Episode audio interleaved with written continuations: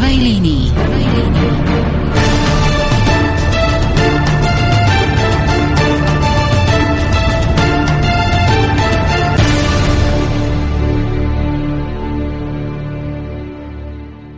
Dobrý deň, milí poslucháči relácie v prvej línii. Rozprávame sa dnes a bude to nahraté dopredu, takže nebude možnosť e, poslať otázky, ako to bežne býva, ale niektorí poslucháči už poslali otázky na Facebook, tak dostaneme sa aj k ním. Rozprávame sa v relácii v prvej línii. Moje meno je Michal Albert, budem vás prevádzať touto reláciou a sme dnes e, priamo na návšteve na ministerstve pôdohospodárstva a vidieka s hlavou tohto ministerstva, s ministrom Richardom Takáčom. Dobrý deň, vítajte. Dobrý deň, ďakujem za pozvanie. Tak ste dnes, alebo teraz v tejto dobe dosť taká vyhľadávaná persona, dosť je to, tá téma životného, teda pardon, pôdohospodárstva, rozvoja vidieka, takou dosť vyhľadávanou, obľúbenou, možno aj kvôli tomu, že sú tie protesty farmárov. Na jednej strane je to aj dobre pre vás, lebo môžete zviditeľniť tie témy, zase na druhej strane ste dosť vyťažovaní. Ako to tak celkovo vnímať aj v kontexte toho, že sú tu tie protesty pôdohospodárov, teda farmárov v zahraničí, možno niečo bude aj na Slovensku? Tak e, treba v prvom rade pomenovať, že e, prečo sa tieto protesty konajú. Hej, že e, prečo sa dejú naprieč celou Európou. Viem, že aj u nás polnohospodári sa chystajú protestovať a ja ich v zásade plne v tom podporujem a som povedal, že pôjdem s nimi ak bude treba, že sa postavím na čelo kľudne týchto protestov. Lebo si treba povedať, že kvôli čomu tí polnohospodári protestujú. Tí polnohospodári protestujú hlavne kvôli vo vzťahu k Európskej únii, k Európskej komisii, kvôli nastaveniu totálnej byrokracii, ktorá je v rámci toho, že ten polnohospodár veľakrát robí od e, účtovníka, administratívneho pracovníka, chodí fotografovať a tak ďalej. V zásade robí všetko to, čo by nemal robiť, lebo on by mal byť rávne na poli, alebo by mal byť normálne niekde v maštali v živočišnej výrobe. A vlastne toto v kontexte jednak e, totálnej byrokracie z pohľadu Európskej komisie, na druhej strane rôzne prehnane nastavené rôzne ekoschémy, biopásy a tak ďalej, čo komplikujú e, činnosť polnohospodárom na druhej strane rôzne tie nezmysly z pohľadu toho, že pomaly až 30% plochy by sme mali nechať tak, neobhospodarovať to a potom sa budeme tváriť, že keď dovážame z Číny, z Ameriky a tak ďalej, že to je OK, čo samozrejme nie je. No a samozrejme aj nastavenia rôzneho takých tých, poviem, že úvah o tom, že kravy by mali platiť emisné poplatky za to, ako poviem to tak, nejaké fabriky. No a toto sú všetko tie no, no, no nonsense veci nastavené z pohľadu Európskej komisie, voči čomu e, polnohospodári protestujú. Ja ich v tom plne podporujem, lebo polnohospodár má robiť úplne niečo iné. Samozrejme, že sú ale polnohospodári, ktorí protestujú aj kvôli iným veciam. Napríklad máte e, francúzskych e, polnohospodárov, ktorí protestujú tým, že Európska únia nerieši zákaz dovozu určitých komodít z Ukrajiny. Hej, voľne sa sem dovážajú tieto veci.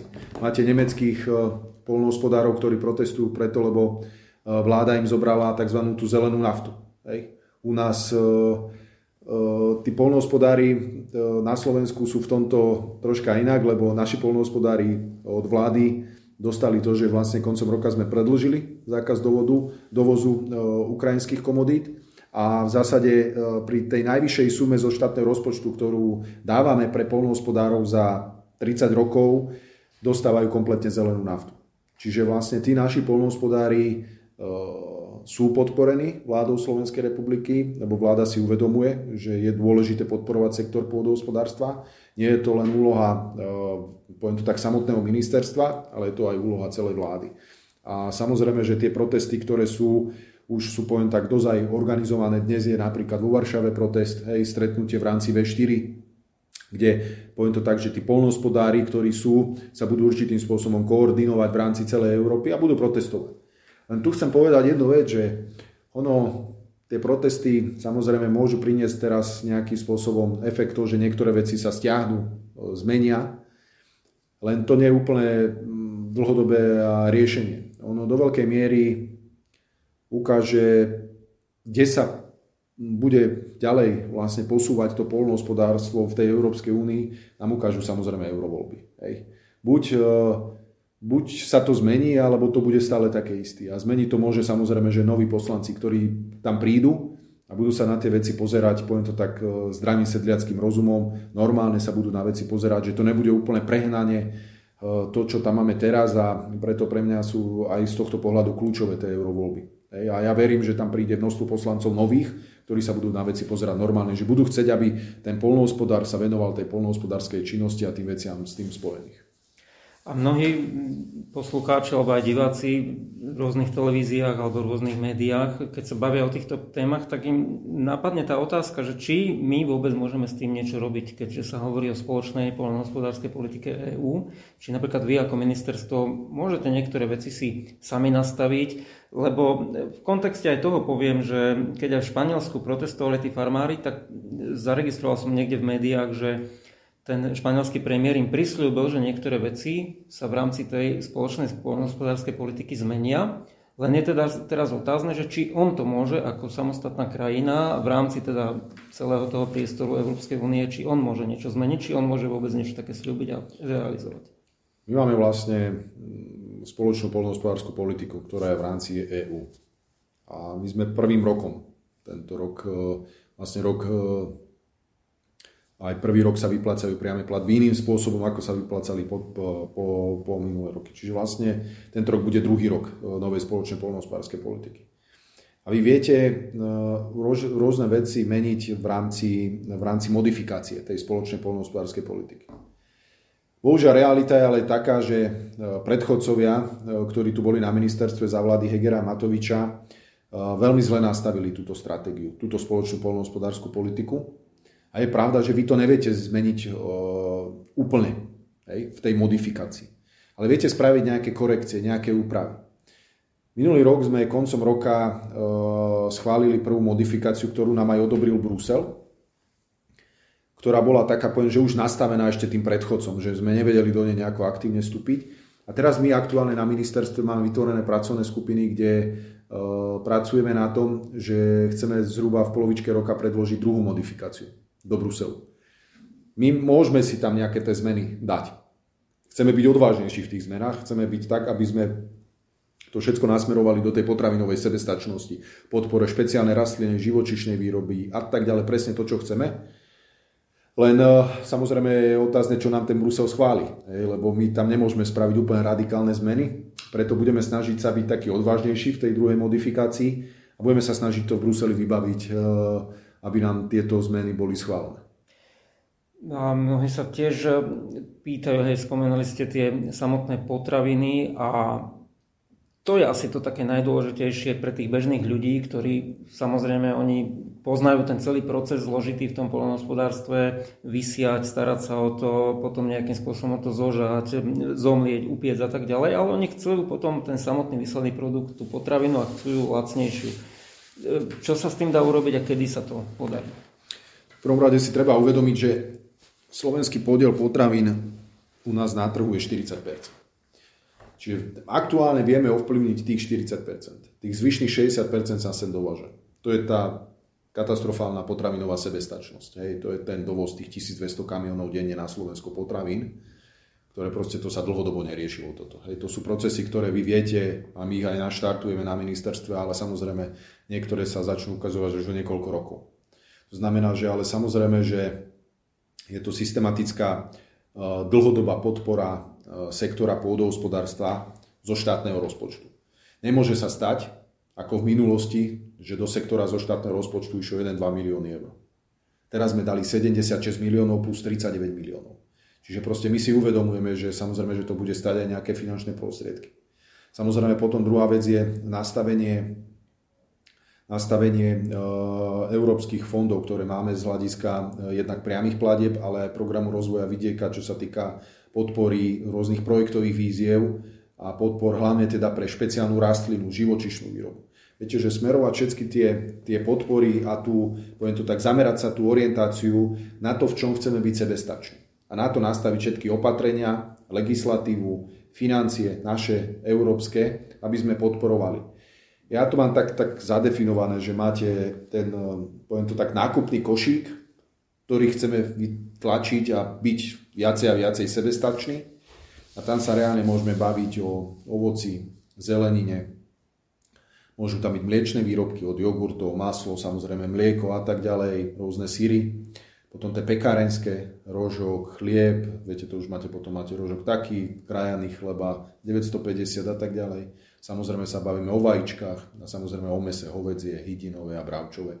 A v tomto proste nastaviť tú podporu, legislatívu, aby sme tu viacej dopestovali, dochovali a na druhej strane aj viacej spracovali u nás. Vo viete, máme aj tak, že sme v situácii, že dochováme, ale veľa sa vyvezie von že nezostane tu spracované. Chýba ten spracovateľský priemysel. Zoberte si, že v roku 2022 len Polsko zo štátneho rozpočtu podporilo sektor potravinárstva vyše 1 miliardov eur na podporu. Čiže to neviete konkurovať. Je to proste je to úplne inak nastavené. Tým pádom proste my si to uvedomujeme a tá vláda robí všetko preto, aby aj tie financie dala pre, pre sektor a ich dáva a tá podpora je a myslím si, že tých schém a tých podpor, ktoré tu máme, e, nastavujeme pomerne dosť. No ale keď aj hovoríte o tých našich produktoch, tak my aj tak nevieme zabezpečiť to, aby ten konečný predajca, ten, ktorý to predáva, nezvýšil tú cenu alebo, alebo, do, alebo ju znížil, lebo však tie reťazce hlavne určujú tú cenu. Čo by sa dalo urobiť čo by sa dalo s tým urobiť, ako by sa dalo nejakým spôsobom, alebo čo máte už rozpracované, aby ten, hlavne tie reťazce, ktoré majú najväčší podiel na trhu a aj tie najväčšie zisky, e, išli s tou cenou nižšie, aby znížili tie marže napríklad. Čo v tom plánujete robiť a čo sa v tom dá spraviť?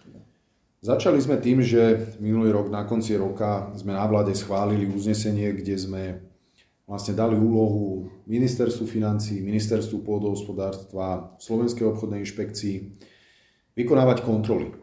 A tie kontroly samozrejme vykonávať pri obchodných príražkách, maržách, pri, pri tých cenách, čo sa týka tých jednotlivých základných potravín. A samozrejme, že tie, tie kontroly vykonávame nielen u tých obchodných reťazcov, ale aj pri polnohospodárovi a potravinárovi. A to je to, kde chceme vlastne zistiť a monitorovať, kto kde koľko vlastne ako, poviem to tak, že zarába. Hej, že kde má akú obchodnú príražku, kde má aký, akú maržu na tom, na, tej, na tom vajíčku, na tom mlieku, masle a tak ďalej. A to nám presne povie a zistí, že kto kde ako. A potom ísť do určitým spôsobom nástrojov, mechanizmov, kde vieme niečo ovplyvniť. Hej. Vieme, kde poviem, napríklad nám povie, že tu treba nasmerovať nejaké, nejaké dotácie, tu treba podporiť napríklad, ja neviem, pekárenský priemysel, hej, že tu máme nejaký deficit. Tu vieme napríklad povedať, že aha, tu tie obchodné reťazce, aha, aké majú marže napríklad na tomto, na tomto. Vieme do toho vstúpiť. My chystáme rôzne nástroje aj z pohľadu nejakých e, kontrol. Hej, máme, štát má mechanizmy na to, akým spôsobom tieto veci kontrolovať. My prípadne máme na stole aj nejaký taký prvotný návrh, čo sa týka uh, odvodu pre obchodné reťazce. Samozrejme, že je to všetko ešte tak, ako poviem, nejako v diskusii, lebo chceme sa rozprávať aj s tými obchodnými reťazcami. Chceme očakávať od nich, že oni tiež s niečím prídu a že povedia, OK, že tak tu spravíme nejaké kroky. Takže tých mechanizmov podľa mňa uh, uh, štát má dosť. A keď hovorím, som bol pár dní dozadu s maďarským ministrom v Budapešti, kde sme si tieto veci prechádzali, tak on ma uistil v tom, že tie mechanizmy sú. Že ma tak mi niektoré veci naznačil a povedal a potom vidím to, že v tom Maďarsku je e, podiel v obchodných reťazcoch 80% e, maďarských výrobkov, u nás len 40%. Takže máme čo dobiehať. Ja osobne poviem to tak, že tak vždy pripadalo, že do minulosti bez rozdielu, kto tu vládol, hej, že vždy to pôdohospodárstvo bolo tak na okraji pozornosti. Hej, že máme tu nejaké pôdohospodárstvo, je to tu nejaké ministerstvo a však nejako to tu bude nejako fungovať, však tí polnohospodári niečo dostávajú v priamých platbách, potom nejakých projektových a tak ďalej.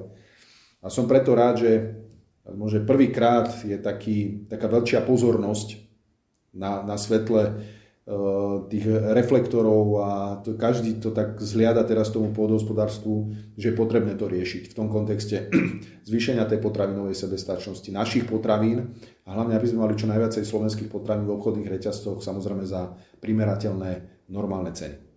Lebo potom si vy pozriete, že si porovnáte jeden obchodný reťazec, ktorý je napríklad u nás na Slovensku a aj v Nemecku. A potom si pozriete, že prečo tie ceny niektorých tých potravín v tom Nemecku sú lacnejšie ako u nás, e, u nás na Slovensku. OK, môžem ísť do toho, že Inak tí polnohospodári v tom Nemecku fungujú, má tí potravinár, ktorý robí to maslo, môže inak tú cenu mať a tak ďalej. OK, že môže byť to. Ale potom si zoberte, že keď porovnám cenu napríklad takého ananásu, že ten ananás sa, nepes, sa nepestuje ani v tom Nemecku, ani v tom Slovensku. Ten ananás je dovážaný sem niekde, napríklad z Južnej Ameriky, hej, alebo z nejakej Ázie, hej, z nejakej. Čiže on príde sem letecky, ten ananás do Európy, do nejakého centrálneho skladu, a z toho centrálneho skladu ide do Nemecka a do, na Slovensku. A ja si kladem otázku a pýtam sa, prečo v tom Nemecku je o polovičku lacnejší ten ananás ako u nás na Slovensku. A okolko sú vyššie mzdy a dôchodky v tom Nemecku. I napriek tomu je ten ananás o polovičku lacnejší. A pritom ide z toho jedného miesta niekde z Južnej Ameriky. Čiže je tu niekde problém. Hej? A preto my sa musíme pozrieť na to, aby ten systém bol spravodlivý. A ešte poviem jednu vec, že tu si musia aj tie obchodné reťazce uvedomiť to, že dva roky tu boli všetci pozatváraní. Hej. Zavreli malé prevádzky, nič nefungovalo. Jediný, kto bol dva roky otvorený, boli veľké obchodné reťazce. Zarábali, mali zisky. I napriek tomu neprišli s ničím, že by povedali ľuďom, že OK, tak tu sme nejakým spôsobom zarobili dva roky, fungovali sme, tak tuto dávame vám nejakú nižšiu cenu, alebo tuto tieto potraviny budú dlhodobo nejaké nižšie, tu budeme mať nižšie zisky na nich, alebo nižšie marže, že teda to je náš ten taký prínos e, pre tú spoločnosť, že brutálne zarábali, však stále zarábame, že chceme byť my voči e, týmto. Nie, oni vtedy prišli v predchádzajúcom období tu tým marketingovým ťahom, akože 400 potravín, za, akože nebudú zvyšovať ceny pri 400 potravinách. Hovorím, no tak ja neviem, či pre toho seniora alebo tú mladú rodinu, ktorá je možno, že nejaká s deťmi, ktorá proste chce si kúpiť e, dobre slovenské, kvalitné a níž, za nižšiu cenu nejaké maslo, nejaké mlieko a tak ďalej. Ich nezaujíma to, že tam reťazec zastropoval pivo, víno, ja neviem, zázvorový čaj, čo cez letu zázvorový čaj málo kto pije, že to sa pije v zime. Čiže úplne také nezmysly z tých obchodných, z pohľadu obchodných reťazcov a preto my chceme nastaviť ten systém spravodlivejší, chceme tie mantinely troška zúžiť, aby troška inak fungovali a aby sa tak aj pozerali na tých zákazníkov, že im niečo dajú. Nielen, že si pozrete noviny každý deň a z každých novín vám vyskočí reklama na jednotlivé obchodné reťazce. My sme mali teraz takú veľkú diskusiu e, práve o týchto témach. E, bol tam bývalý minister Jureňa, e, jeden národohospodár tam bol ešte a hlavne tam bol jeden z praxe, farmár, a skrátne to tak poviem, vznikla tam veľká hádka a celý, celú reláciu sa vlastne viedla, čo na jednej strane bolo aj dobre, lebo bolo to akože pútavé pre poslucháčov, ale čo sa, k čomu sa chcem dostať, ten farmár tvrdil, a on bol tak optimisticky naladený, že všetko sa dá, že všetci len nadávajú, že sa nedá a on ukazuje v praxou, že sa to všetko dá. On dokonca tvrdil, že on vie vyrobiť lacnejšie ako polský farmár, čo sa ani mne nezdalo, že to, ako, to, ako je to možné. On dokonca potom povedal, mne vysvetlil, že ako v súkromnom rozhovore, že oni vlastne podliezajú cenu, že pozrú si, koľko to stojí v reťazci a oni dajú podlezú cenu a že tým pádom sa to dá. Ale nejde mi teda do hlavy, ako je to možné. Ale k tomu sa chcem dostať, že on tvrdí, a to vyčítala Jureňovi, že viacej by potrebovali napríklad aj oni alebo rôzni mladí farmári, ktorí chcú tiež v tomto podnikať, pôdu. Lebo že oni chcú robiť, ale nemajú na čom. A tam sa dotýkal toho Slovenského pozemkového fondu, že proste sú rôzne pôdy nevyužívané alebo neznámych vlastníkov a že chceli by väčší prístup k tej pôde. Čo možno s tým robiť, aby aj tí mladí farmári, ktorí by chceli podnikať v tejto oblasti, možno by boli aj zapálení, aby sa viacej dostávali k tej pôde, aby mali proste na čom robiť? Toto je veľmi individuálne, lebo napriek tomu, že sme malá krajina, tak sme veľmi rozmanitá. Rozmanitá aj v tom, že niečo iné sa deje na juhu, niečo na západe, niečo na severe, na východe a tak ďalej, že fakt akože tá rozmanitosť je aj v tomto. Máte časti Slovenska, že kde napríklad sú polnohospodári, ktorí proste, poviem to tak, že keby sa vyskytol nejaký mladý farmár, všetkými desiatimi mu dajú 20-30 hektárov, môže začať fungovať.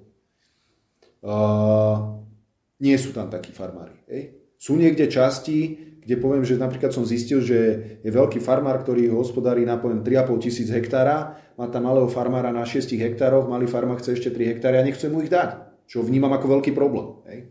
Samozrejme, že máte e, nejaké pozemky, ktoré sú z pohľadu e, toho, že e, máte pozemky, ktoré podľa mňa je do veľkej miery aj dosť pozemkov, ktorých je možno, že nevyužitých hej, že rôzne biele plochy a tak ďalej, kde teda je to veľké percento, kde teda sa snažiť využiť maximálne. Viete, len potom príde Európska únia vám povie 30% plochy necháte tak, nebudete ju hospodárovať, čo je tiež úplne zvrátené a chore. Hej. A potom budem dovážať z Číny a z Ameriky. To je OK. Hej. Čiže tu, nebudem, tu budem zakazovať pestovať, budem to dovážať z niekaď ale Čiže je samozrejme aj na nás nastaviť, eh, aby ten, kto chce pestovať, pestoval. Hej, aby sa dostal k tomu. Samozrejme, že máte nastavené určité zmluvy, ktoré vy neviete prerušiť, e, neviete ich vypovedať e, nejakým spôsobom. My vytvárame aj mechanizmus z programu rozvoja vidieka e, priamo podpora pre mladých farmárov. Lebo si uvedomujeme, že aj tá populácia, aj ten priemer vekový v tom polnohospodárstve je vysoký. Čiže podľa mňa každý mladý farmár, ktorý chce ísť, treba ho podporiť. My určite tieto mechanizmy nastavíme tak, aby sme podporovali mladých farmárov. My, my s nimi aj komunikujeme. Aj majú svoje problémy, snažíme sa im aj pomôcť, výzvu strety, riešiť tieto veci. Samozrejme, že pre polnohospodára základným pracovným nástrojom pôda. Bez pôdy sa, sa nepohne. To znamená, my si to uvedomujeme, Riešime teraz aj v rámci Slovenského pozemkového fondu nastavenie tých podmienok tak, aby to normálne efektívne začalo fungovať. Viete, za predchádzajúce vedenia 3,5 roka nastavili tak, že polnohospodár sa nevedel dostať, nevedeli im uzavrieť normálne zákaz, normálne no, hon pomaly na čarodejnice. Čiže my to chceme efektívne nastaviť transparentne tieto procesy. Mali sme aj tému polnohospodárstvo na kluc.sk, tam to odporúčam si pozrieť a tam jeden e, odborník z tejto oblasti, ktorý sa tomu venuje, povedal, že bolo by potrebné pre problémy poľnohospodárstva vyriešiť napríklad aj ten investičný dlh, čo sa týka e, strojov, zariadení, či už v poľnohospodárstve alebo v potravinárstve. A moja otázka smeruje k tomu, že či z toho balíka, ktorý ste spomínali v úvode, či sa myslí proste aj na toto, aby sa modernizovala tá výroba, aby to bolo možno aj pre tých mladých farmárov o to viacej nejakým spôsobom lákavé ísť do tohto sektoru? Máme uh, vlastne finančné nástroje z Európskej únie. To je prvý pilier, druhý pilier.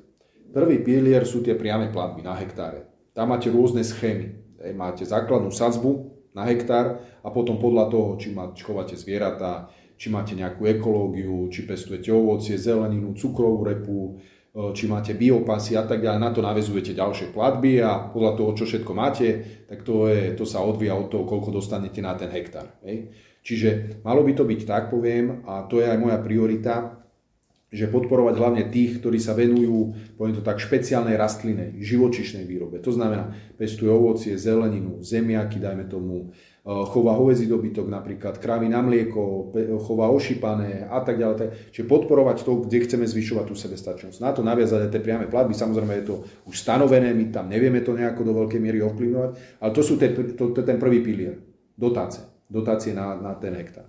A potom máte druhý pilier, čo je program rozvoja vidieka, čo sú rôzne projektové schémy, kde my vypisujeme výzvy, prostredníctvom pôdohospodárskej platobnej agentúry, ktoré vlastne odsúhlasujeme my na ministerstve.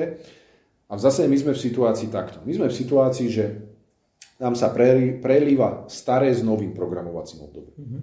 My, sme, my sme niečo iné, ako sú klasické štruktúrálne fondy, čo má pán, pán minister Raši na starosti, to je plán, program Slovensko. My sme svoja, zvlášť kapitola. No a nám sa prelíva staré s novým. A my sme v situácii, že my v zásade staré programovacie obdobie musíme dočerpať, keď to tak poviem, že požiadať polnohospodári, potravinári o posledné žiadosti o platbu zhruba v maji 2025. Čiže máme na to, poviem tak, že rok a pol. A my sme v situácii, kde máme za rok a pol, vďaka neschopnosti predchádzajúcich vlád Hegera a Matoviča a tých ministrov, ktorí tu boli, v situácii, že za rok a pol musíme vyhodnotiť cez podohospodárskú platobnú agentúru zhruba projektov asi za 350 miliónov eur a plus musíme ešte vypísať nejaké výzvy za zhruba 150 miliónov eur. A poviem, že ešte z tých 350, ktoré musia vyhodnotiť, vypadnú projekty, ktoré povedia, že my to nevieme realizovať za rok a pol, lebo vy to musíte za rok a pol zrealizovať, spraviť že požiadať o platbu a v zásade celé niektoré veci, výstavbu, územné stavebné konanie, to nestihnete. Verejné obstarávanie nestihnete. Tým pádom proste neschopnosťou môžeme prísť o nejaké finančné problémy, budeme musieť vrátiť. Čiže robíme všetko preto, aby sme to vyčerpali A tam napríklad sú projekty a výzvy, ktoré sú z hľadiska špeciálnej rastlinnej živočíšnej výroby. Čiže pre toho, ktorý napríklad, je tam aj strojové vybavenie, technika. Hej? E, je tam napríklad to, že do živočišnej výroby rôzne stroje, technológie, pre ovocinárov rôzne stroje, technológie. Sú, sú tam tie veci. A samozrejme, tak ako sa pýtate, že sme v tento rok sme v novom programovacom období, čiže my nie, že by sme mali sa venovať starému PRVčku a čerpaniu a záchrane týchto finančných prostriedkov. My sme už tento rok sa mali zaoberať tým, že čo ideme v novom PRVčku robiť. Ale samozrejme, že je našou snahou spraviť všetko, aby sme vyčerpali tieto finančné prostriedky hlavne na to, čo hovorím živočišná, rastlina špeciálna, ovocie, zelenina a tieto veci. A samozrejme na to nastaviť aj výzvy a schémy, čo sa týka, čo sa týka prístrojov, vybavenia, techniky a tak ďalej a tak ďalej. Takže je, je snaha aj v starom, aj v novom to podporovať. Veľmi často, keď sa aj bežní ľudia rozprávajú na tému poľnohospodárstvo, tak vidia tam tú takú nerovnosť, že na jednej strane máme síce spoločný trh, ale sú rôzne pravidlá. Už len tým, že 82% iba dostávajú naši porovnaní s napríklad s Nemcami, takže im to dáva ako keby inú štartovaciu pozíciu. Čo sa s tým dá robiť, kedy sa to dá otvoriť a reálne teda nejako s tým pohnúť? Presne ako ste povedali, uh, viete, je niečo nepredstaviteľné, aby sme my po 20 rokoch členstva v Európskej únii boli na úrovni 82% priamých platieb v porovnaní s inými západnými krajinami. Že tá nespravodlivosť, že ten nemecký alebo francúzsky farmár dostáva viacej na hektár ako ten slovenský. Prečo? Je to veľká nespravodlivosť. Ja som túto tému otvoril aj v Bruseli na rokovaní koncom roka, eh, kde som to predložil ako bod na rokovaní. Podporil 9 členských štátov Európskej únie, ktoré povedali, áno, je to problém. Sám eurokomisár povedal, áno, je to problém. Ale na jednej strane mi povedal, že áno, je to problém, je to nespravodlivosť, na druhej strane mi povedal, však ale mali ste možnosť to ovplyvniť. No a my sme mali možnosť to ovplyvniť, keď sa zostavoval rozpočet Európskej únie. Len bohužiaľ vtedy nám vládol Igor Matovič ako premiér, ktorý to nevyrokoval v Bruseli. On mal tu možnosť to ovplyvniť. Mal možnosť povedať na rokovanie OK, ja za to zahlasujem, bo tam musia všetci zahlasovať za rozpočet. Ja za to zahlasujem, ale chcem, aby tí naši polnohospodári dostali 100%. Bohužiaľ, vďaka jeho neschopnosti, nie len túto, ale myslím si, že naprieč celou krajinou, ktorú zdevastoval, Mali sme možnosť. My budeme to mať možnosť nejakým spôsobom ovplyvniť až v roku 2027, keď sa bude zostávať nový rozpočet Európskej únii. Budeme môcť do toho nejakým spôsobom zasiahnuť. To znamená, že to je tá nespravodlivosť. Hej, že ten e, polnospodár dostane inak, ako dostáva ten náš. Samozrejme potom do toho vplývajú aj rôzne iné také, poviem, mechanizmy, ktoré poviem, tak devastujú ten európsky trh. Že napríklad polská vláda dotuje napríklad na kilo hydiny niečo dostáva ten farmár. Čiže on e, už hneď je zvýhodnenejší ako ten náš, lebo vláda mu povie, že OK, dám ti na, na kilo, ti dám toľko. Ale to, zoberte, že tu nespravodlivosť, že jednak máme, nemáme rovnaké tie platby, ale na druhej strane ešte aj tie vlády inak zasahujú do toho. A my sami seba sa tu v tom trhu tak akože devastujeme, čiže to je jeden ako spoločný trh Európskej únie. A teraz ešte do toho vstupuje tá Ukrajina. Hej, že proste Európska únia bezhlavo dovolila, teraz je na stole, lebo v júni to končí, či predlží alebo nepredlží dovoz, bezcolný podotýkam dovoz komodít z Ukrajiny. No tu treba povedať, že ten dovoz bol dovolený, že oni mohli dovážať, ale bolo clo prirodzene, hej, lebo máme európsky trh.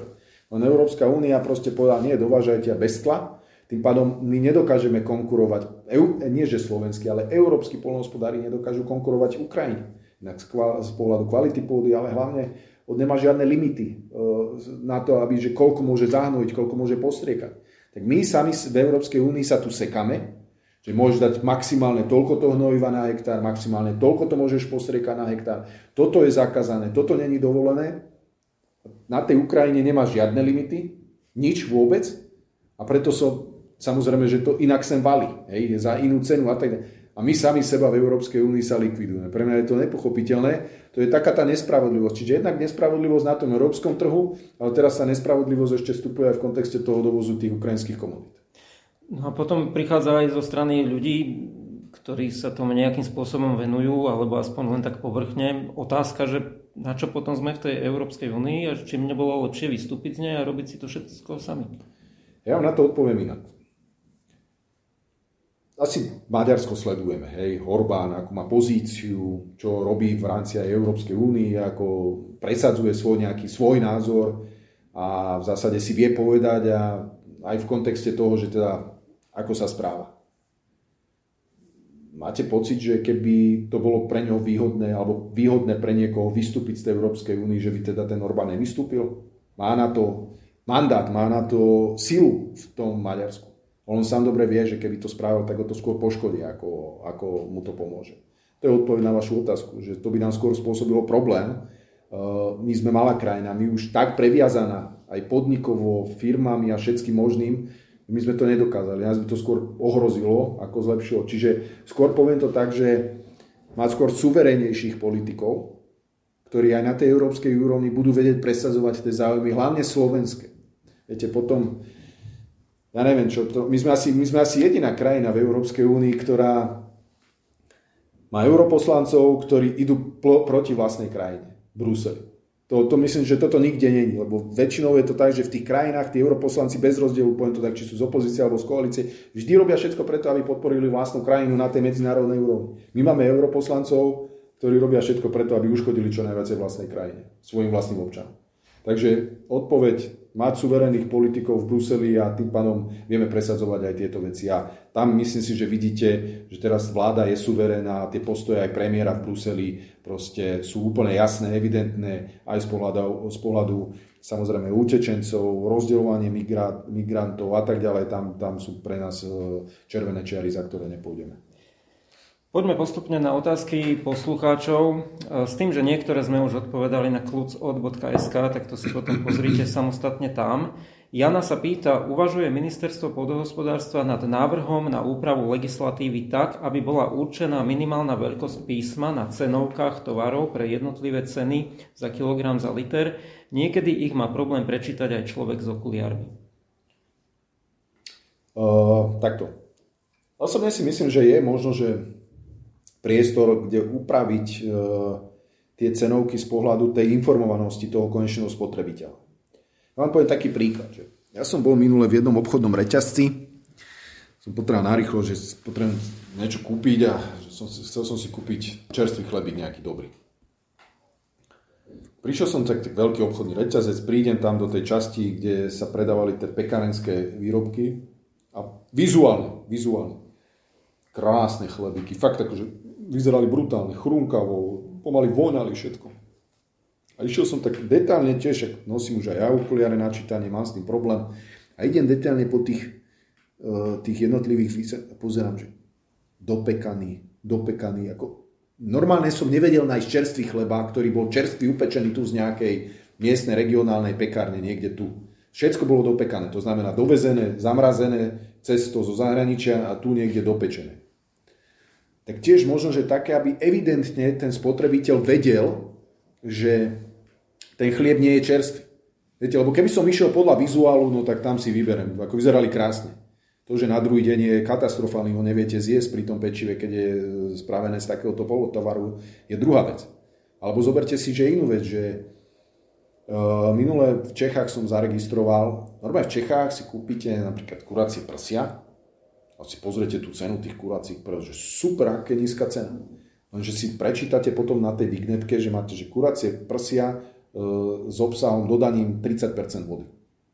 Čiže vlastne, no akože OK, tak je, asi to nejaký spotrebiteľ chce, ako ja hovorím, že 30% vody sa na ne odparí, hej, to, ale máte pocit, že nízka cena, ale tá kvalita je úplne niekde inde, ale to niečo obsahuje. Čiže pri takýchto všelijakých veciach e, a rôznych potravinách, ktoré sú takéto, že človek keď ide na prvú šupu, tak má pocit, wow, super, nízka cena, kuracie prsia, ale až keď potom si to detálnejšie prečítam, zistím, že tam je percento vody, normálne, je to oficiálne priznané, čiže ten spotrebiteľ, malo by to byť také evidentnejšie, hej, že mal by ten spotrebiteľ vedieť na prvú šupu, OK, že toto je dopekané toto je takéto a tak ďalej. Čiže ja tam vidím nejaký priestor. Samozrejme nás e, limituje aj nejaká európska legislatíva, národná legislatíva, ale samozrejme pri, pri uh, tých uh, ceno, ceno, nie že cenách, ale pri tom popise malo by to byť evidentnejšie zrejme uh, pre toho spotrebiteľa.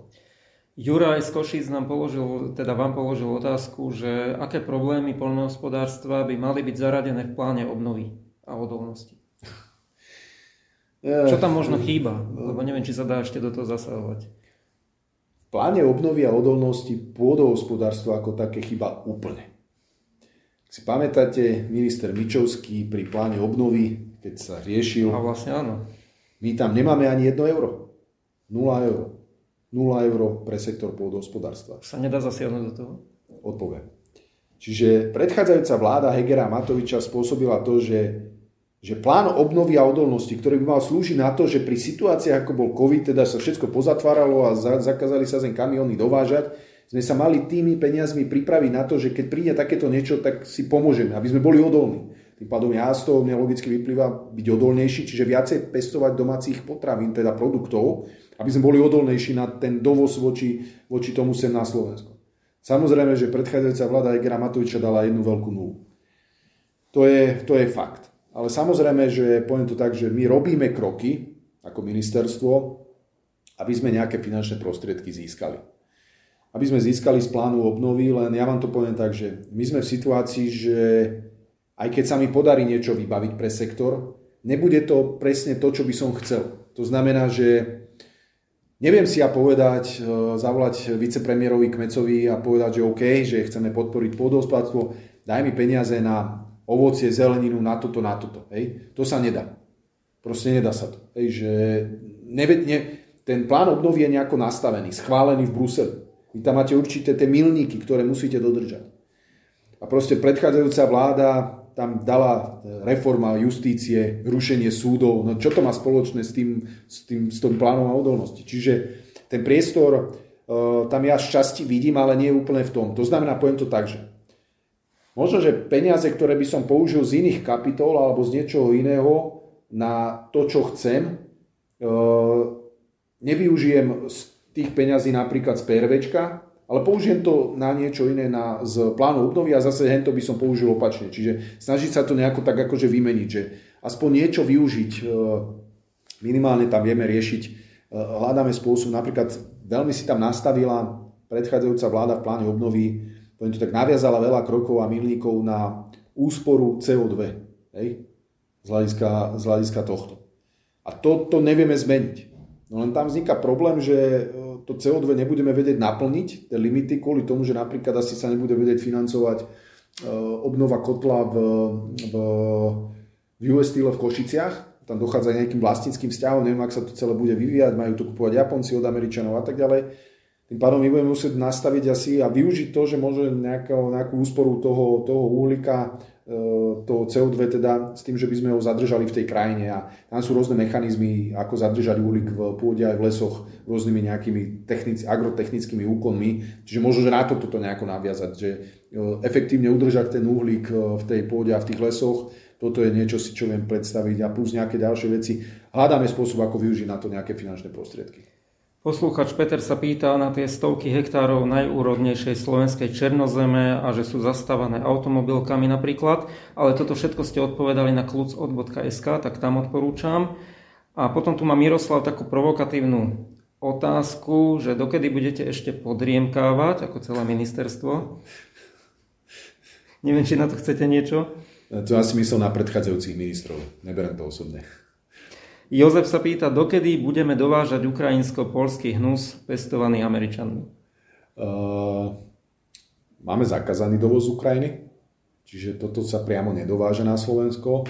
To, že uh, pestovaný Američanmi bol pekný popis, lebo všetci dobre vieme, že keď si pozrieme vlastnícke vzťahy a podniky, ktoré sú na Ukrajine, tak sú to není ukrajinskí polnohospodári, tí sú až pomaly v druhej desiatke z hľadiska veľkosti vlastníctvo pôdy e, nadnárodnými spoločnosťami, ani nie z Európy, ale z iných svetadielov a rôzne, rôzne fondy, ktoré vlastnia túto pôdu, to sa bavíme reálne o nechcem povedať, že tisícka, že aj milión hektárov pôdy, ktorá je v iných rukách, v iných rukách neukrajinských. Tým pádom my vieme, ako to tam je, tým, e, ale samozrejme my máme zakázaný dovoz komodí z Ukrajiny, lenže tu sme v tom probléme, že toto musia byť, poviem to tak, celospol, to musí byť celoeurópske riešenie z hľadiska tej Ukrajiny. Bo my sa dostávame do štádia, že my máme zakázaný dovoz, ale napríklad Čechy, Rakúsko nemá. Príde to do Čech, vráti sa vám to sem naspäť a tvári sa to už ako európske. Viete, že to je, to je ten problém. Preto my tlačíme, a nie že len my, ale už vidíte, že aj tí farmári v tých iných krajinách to vnímajú ako problém, lebo samozrejme on nedokáže konkurovať e, cene ukrajinskej pšenice, e, ten Talian, alebo ten Nemec, alebo ten Francúz, lebo samozrejme oni majú iné podmienky. Jednak kvalitatívne zem, na druhej strane samozrejme používanie hnojív, pesticídov a všetkého možného. My, máme, my sme stanovené limitmi a oni nie. Tým pádom tá konkurencia je problematická. Ešte som zabudol úplne tú otázku, teraz ste mi to dobre pripomenuli, o tom, že vysypávajú rôzne produkty a tak ďalej, lebo bežný človek, keď to vidí v tých správach, tak zrýchlene ukázané, ako tam, ja neviem, nejaké produkty ostentatívne vyhadzujú na zem, že sa im to zdá, že to nie je škoda, ale oni to z nejakého dôvodu robia, tak možno, možno skrátene skúste vysvetliť, prečo to robia a čo je zmysel toho, že to vyhadzujú. Viete, že napríklad poviem, že vylievajú mlieko na zem to je vlastne demonstratívne ukážka toho, že on ho, on ho nedokáže predať za takú cenu. Proste je to pre ňo stratové. Hej, že doslovne, že tak je to tak, človek si to tak viacej zapamätá, viacej si to tak vie predstaviť, že fakt sa mi to, za takú cenu to odo mňa vykupuje, že sa mi to neoplatí vôbec nič, že, že túto to vylejem, že skôr sa mi to oplatí pomaly tu vyliať, hej, že ako v takom, v takom kontexte, alebo uh, iné rôzne veci, ktoré, ktoré robia. Eh, že fakt, že tie ceny aj pri tom dovoze eh, tých komodít jednotlivých, že tá konkurencia tam je úplne niekde inde. To nedokážeme konkurovať. Milan sa pýta na tú sebestačnosť potravín, ale to ste tiež odpovedali na kluc.sk. A Vladimír sa pýta, keby som si chcel prenajať nejakú úrodnú pôdu na sadenie zemiakov, zeleniny, možno i ovocia, sad a stromov, Mohol by som dostať alebo požiadať o nejakú dotáciu od štátu na výpomoc? Predovšetkým by som spočiatku chcel pestovať pre svoju spotrebu a moje deti. Neskôr by som, ak by to bolo reálne, mohol vypestovať, vyrábať aj pre iných občanov obchody. Ďakujem, občan pred dôchodkom z Považskej Bystrice. Tak v prvom rade, pokiaľ by bol ako nejaký súkromne hospodáriaci rolník alebo nejaký farmár, ktorý má normálne mandát na to a začal by niečo pestovať, nejaké napríklad tie zemiaky alebo čo, tak samozrejme, že sa vie uchádzať o žiadosť o priame platby, tým pádom normálne dostane dotáciu a pokiaľ by chcel, tak môže sa prihlásiť aj do rôznych víziev, ktoré budú cez program rozvoja vidieka a môže žiadať o rôznu dotáciu a projekty na rôznu techniku, zariadenia a tak ďalej, tak samozrejme, že áno. E, zaujímavá vec vyvstala pri tých všetkých možných e, udalostiach, pri tých e, protestoch farmárov, že dokonca v Holandsku, ktoré bolo nejako veľmi zasiahnuté agrárnou výrobou, a respektíve, že tam bolo všade, len tak to teraz opisujem, cítiť tú hnojovku alebo močovku a že dokonca musela nejakým spôsobom zasiahnuť únia alebo vláda a dokonca to viedlo k tomu, že celá vláda musela rezignovať kvôli tomu, e, že a zase smerujem vlastne k tým zásahom zo strany Európskej únie, že prečo si to nemôžu vlastne tie samostatné krajiny nastavovať nejako lepšie a inak a nakoniec už prišli z viacerých e, krajín na nejaké ústupky, však v Nemecku myslím, že už povolili znovu tú lacnejšiu naftu používať. Otázne je, že či to pomôže a či to nejako, nejako zastabilizuje tých polnohospodárov že či by nechcelo prísť k nejakému naozaj obrovskému veľkému riešeniu, či napríklad aj Európska komisia nebude zasadať kvôli tomu, alebo teda vy ako ministri poľnohospodárstva jednotlivých krajín a urobiť nejaké komplexné riešenie. No, akože teraz aktuálne tá téma mm, je samozrejme na pleciach aktuálneho eurokomisára Vojčechovského, ktorý je z Polska, tam má neskutočný tlak v Polsku od polských polnohospodárov. Samozrejme, že vieme, že sú eurovoľby. Hej, čiže na jednej strane my môžeme teraz niečo reálne presadiť a snaží sa teda aj von der Leyen a ďalší poviem to tak dávať nejaké tak akože drobnosti, že tu niečo odpustíme, tu niečo vyriešime a to nie sú komplexné riešenia. Pre mňa podstatné to bude, ako dopadnú eurovoľby. To je fakt ako, poviem to tak, že keď tam budeme mať takých tých hojsikovcov, tak to bude ešte horšie, ako to je teraz a to polnohospodárstvo z pohľadu toho reálneho polnohospodárstva a využitia vidieka a klasické polnohospodárske činnosti a toho, aby sme zvyšovali tú sebestačnosť, nebude.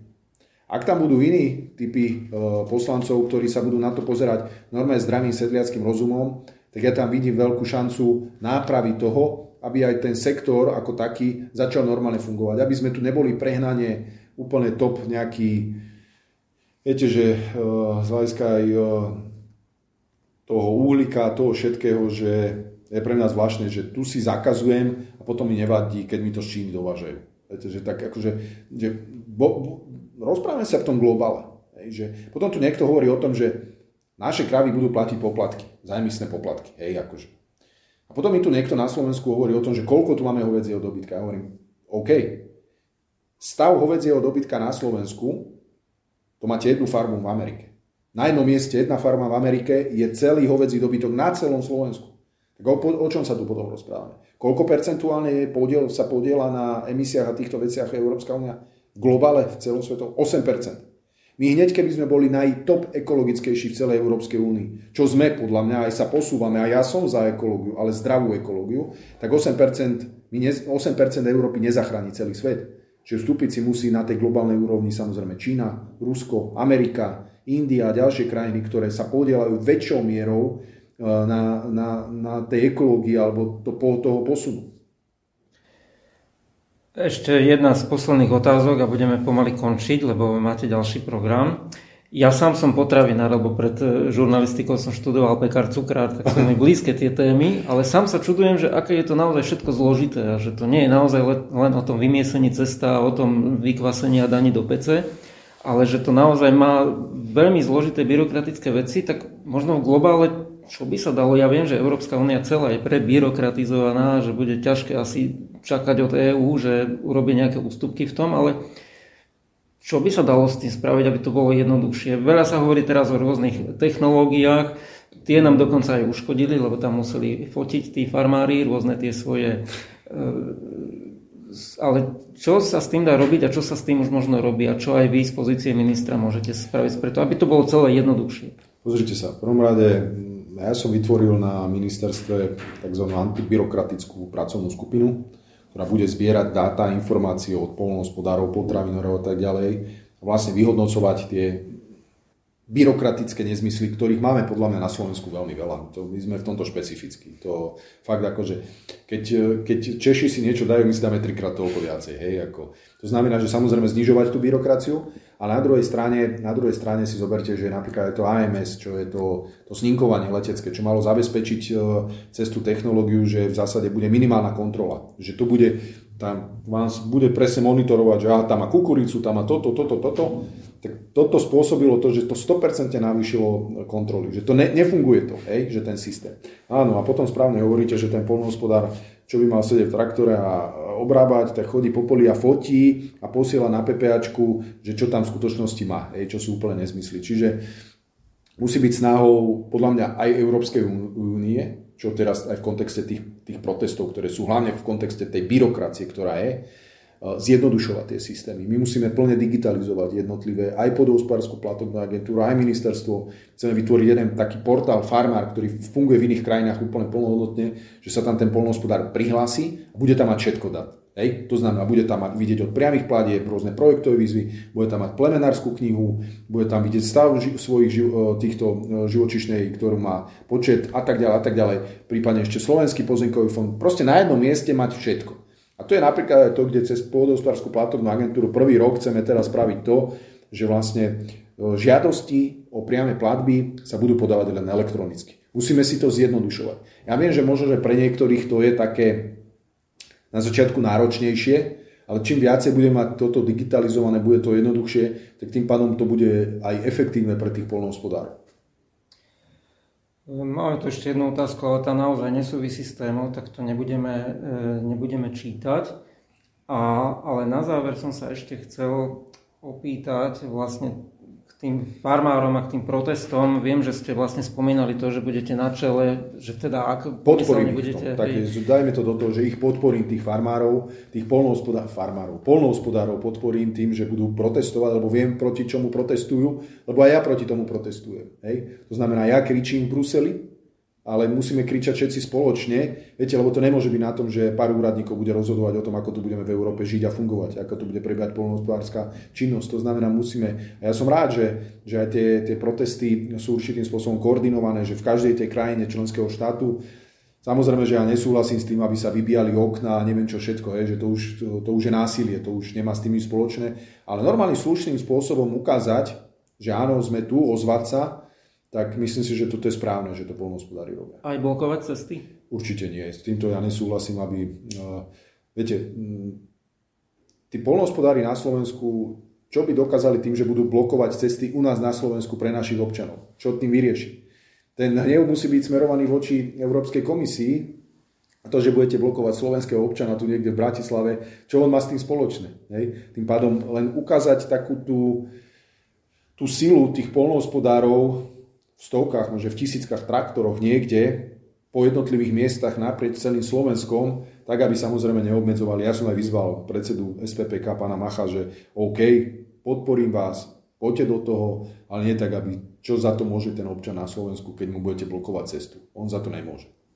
A na jednej strane vám to môže tak trošku aj mediálne alebo tak PR-ovsky pomôcť, pretože teraz sa dosť protestuje proti tomu zrušeniu VŠP a všetko okolo toho, aj keď je to trošku reklama aj na Korčoka. Ale proste na jednej strane sú protesty nejaké a vy môžete tým pádom trošku odvrátiť aj tú pozornosť a budú teraz protesty v prospech niečoho alebo proti tej únii a proti tým veciam, ktoré robí zle. Takže e, možno máte aj nejaké informácie, že kedy nejaký protest bude, kedy sa možno na nejaký chystáte, myslím, ten farmársky protest. Čo ja predpokladám, že asi budúci týždeň by už niečo mohlo byť teoreticky, nejaké protesty, nejakých už pár polnospodárov sme v, to tak na cestách videli, ktorí sa k tomu nejako vyjadrovali ale také niečo väčšie predpokladám, že budúci týždeň, hej, správne ste povedali, protesty na námestiach teraz v zásade, ktoré organizuje opozícia, nemajú nič spoločné s USP, to je čisto Korčoková kampaň na prezidenta, ktorý proste vidieť ho na každom proteste a ja skôr kladem si otázku a som rád, že kolegovia to už riešia, že e, či si to pán Korčok všetko do kampane aj zaučtuje, hej, lebo to by ma veľmi zaujímalo. Na záver ešte možno skúste poslucháčom niečo pozitívne aj z toho klasického chlebového, z tých chlebových tém, že možno kedy budú mať niečo lacnejšie, alebo niečo možno na záver nejaké, nejaké pozitívne posolstvo. Ja si myslím, že po tom 3,5 roku vlády Hegera Matoviča, kde sme fakt akože boli úplne devastovaní, po septembrových voľbách prišla vláda, ktorá sa vie starať o svojich občanov a hlavne je to vláda odborníkov, profesionálov, ktorí vedia zastávať svoje funkcie.